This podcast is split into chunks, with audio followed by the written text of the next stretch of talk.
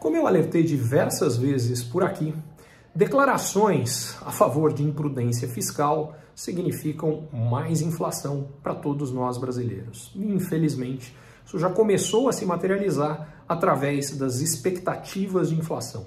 Pela sexta semana consecutiva, a expectativa média de inflação no Brasil subiu. E por que a alta da expectativa de inflação para esse ano é ruim e significa mais inflação, significa produtos mais caros para todos nós brasileiros? Porque a expectativa de inflação tem muito de profecia autorrealizável. Aquele sujeito que tem uma merceariazinha, se ele acha que a inflação vai ser mais alta, o que ele faz é que ele sobe mais os preços dos produtos que ele vende. E à medida que os preços dos produtos que ele vende sobem mais, a expectativa de inflação também sobe. Em outras palavras, a inflação tem um componente muito grande de profecia autorrealizável. Se a gente acha que ela vai ser mais baixa, ela acaba sendo mais baixa.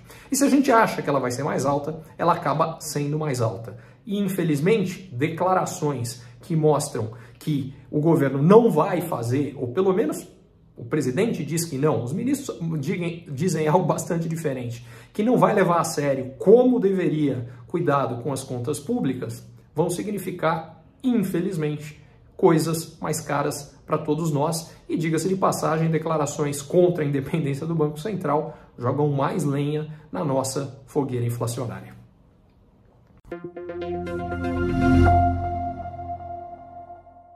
Curtiu esse conteúdo? Assine para receber quando cada um dos próximos for publicado. E se de repente você achar que algum colega, amigo ou alguém da sua família pode gostar também, lembre de compartilhar. Até a próxima!